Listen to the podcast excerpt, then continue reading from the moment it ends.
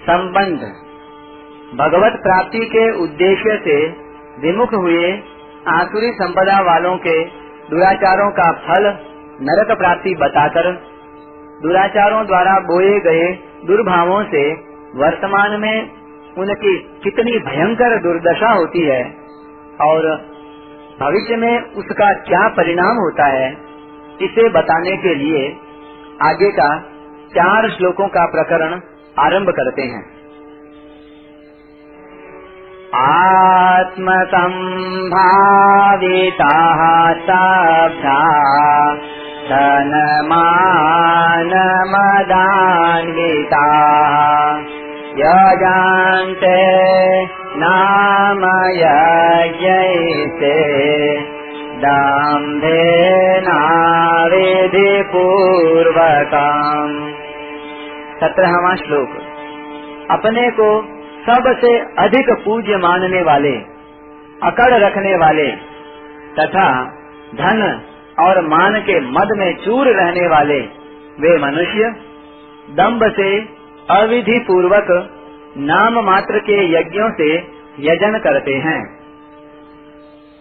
व्याख्या आत्म संभाविता वे धन मान, बड़ाई, आदर आदि की दृष्टि से अपने मन से ही अपने आप को बड़ा मानते हैं।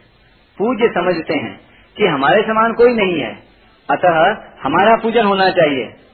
हमारा आदर होना चाहिए। हमारी प्रशंसा होनी चाहिए। वर्ण, आश्रम, विद्या, बुद्धि, पद, अधिकार, योग्यता आदि में हम सब तरह से श्रेष्ठ हैं। अतः सब लोगों को हमारे अनुकूल चलना चाहिए। स्तब्धा वे किसी के सामने नम्र नहीं होते नमते नहीं। कोई संत महात्मा या अवतारी भगवान ही सामने क्यों न आ जाएँ, तो भी वे उनको नमस्कार नहीं करेंगे।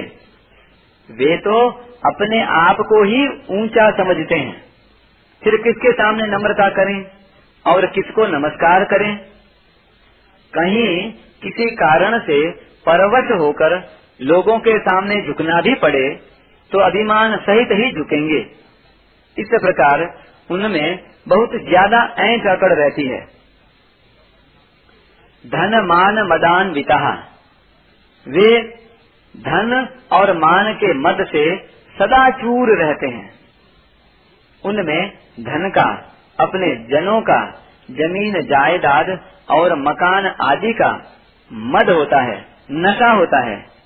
इधर उधर पहचान हो जाती है तो उसका भी उनके मन में मद होता है कि हमारी तो बड़े बड़े मिनिस्टरों तक पहचान है। हमारे पास ऐसी शक्ति है, जिससे चाहे जो प्राप्त कर सकते हैं और चाहे जिसका नाश कर सकते हैं। इस प्रकार धन और मान ही उनका सहारा होता है।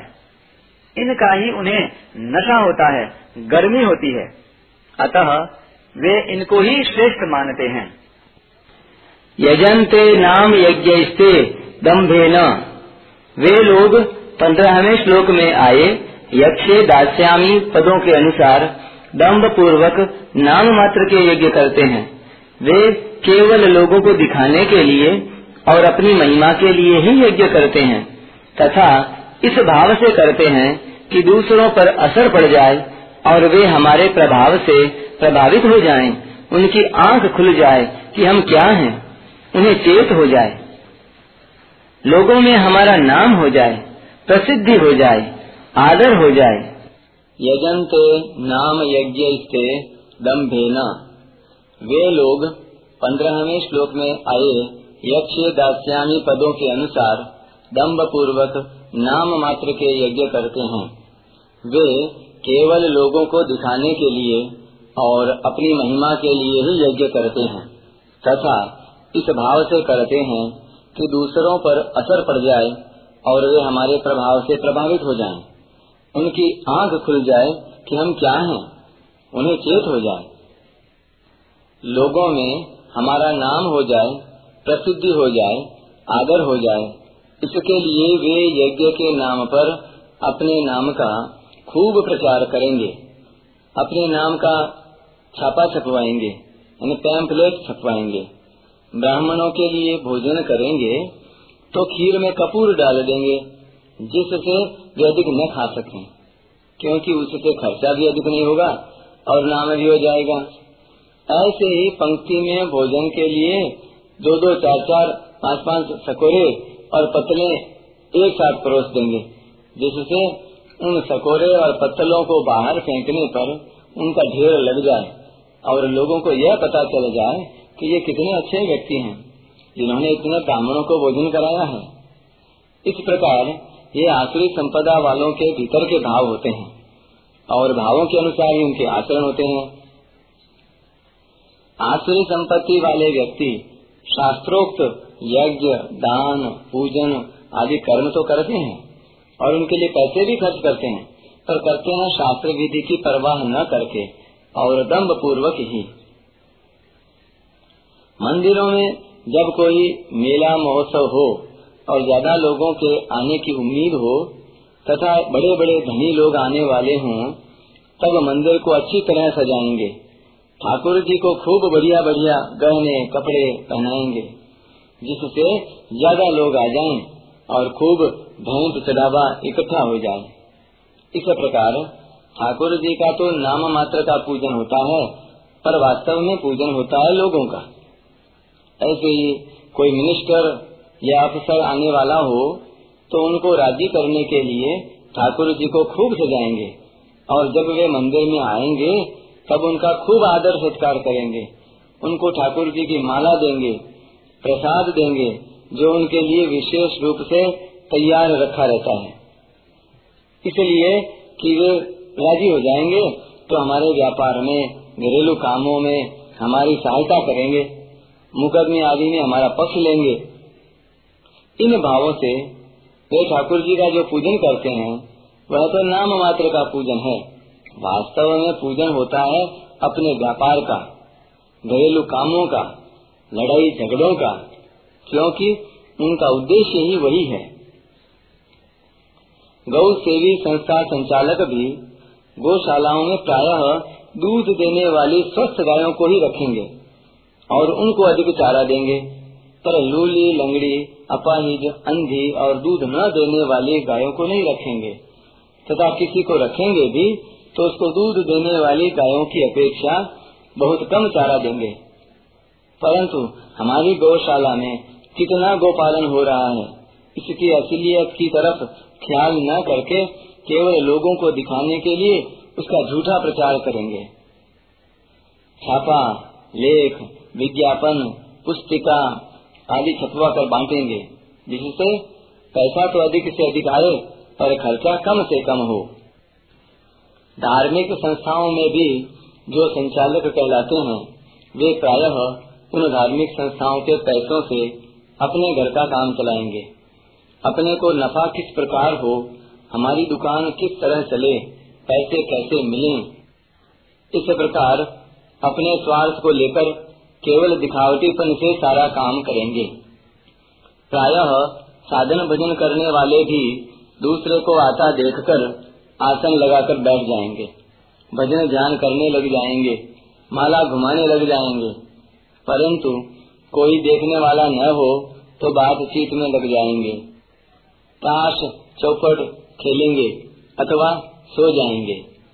ऐसा जो साधन भजन होता है, वह केवल इसलिए कि दूसरे मुझे अच्छा माने, भक्त माने और मेरी प्रशंसा करें। मेरा आदर सम्मान करें। मुझे पैसे मिले, लोगों में मेरा नाम हो जाए। इस प्रकार यह साधन भजन भगवान का तो नाम मात्र के लिए होता है, पर वास्तव में साधन भजन होता है अपने नाम का, अपने शरीर का, पैसों का। इस प्रकार आसुरी प्रकृति वालों के विषय में कहाँ तक कहा जाए? अविधि पूर्वकम वे आसुर मनुष्य, शास्त्र विधि को तो मानते ही नहीं, सदा शास्त्र निषिद्ध काम करते हैं। वे यज्ञ, दान आदि तो करेंगे, पर उनको विधि पूर्वक नहीं करेंगे। दान करेंगे तो सुपात्र को न देकर कुपात्र को देंगे, कुपात्रों के साथ ही एकता रखेंगे। इस प्रकार उल्टे उल्टे काम करेंगे। बुद्धि सर्वथा विपरीत होने के कारण उनको उल्टी बात भी सुनती ही दिखती है। सर्वार्थान विपरीतांश परिशिष्ट भाव। आसुर स्वभाव वाले मनुष्य दूसरों से प्रतिस्पर्धा रखते हैं और इसलिए यज्ञ करते हैं कि दूसरों की अपेक्षा हमारे में कोई कमी न रह जाए। कोई हमारे को यज्ञ करने वालों की अपेक्षा नीचा न मान ले। वे केवल लोगों में अपनी प्रसिद्धि करने के लिए यज्ञ करते हैं। फल पर विश्वास नहीं रखते। दूसरा व्यक्ति यज्ञ करता है तो वे ऐसा समझते हैं कि वह भी अपनी प्रसिद्धि के लिए ही यज्ञ करता है। ईश्वर और परलोक पर विश्वास न होने के कारण उनकी दृष्टि विधि पर नहीं रहती। विधि का विचार वही करते हैं जो ईश्वर और परलोक को मानते हैं। कि अमुक कर्म का अमुक फल होगा। आसुर मनुष्यों की सब चेष्टाएँ दिखावटी होती हैं। परंतु उनके भीतर में अभिमान होता है कि हम दूसरों से भी बढ़िया यज्ञ करेंगे। उनमें अपनी जानकारी का भी अभिमान होता है कि हम समझदार हैं, दूसरे सब मूर्ख हैं, समझते नहीं। वास्तव में उनमें कोरी मूर्खता भरी होती है।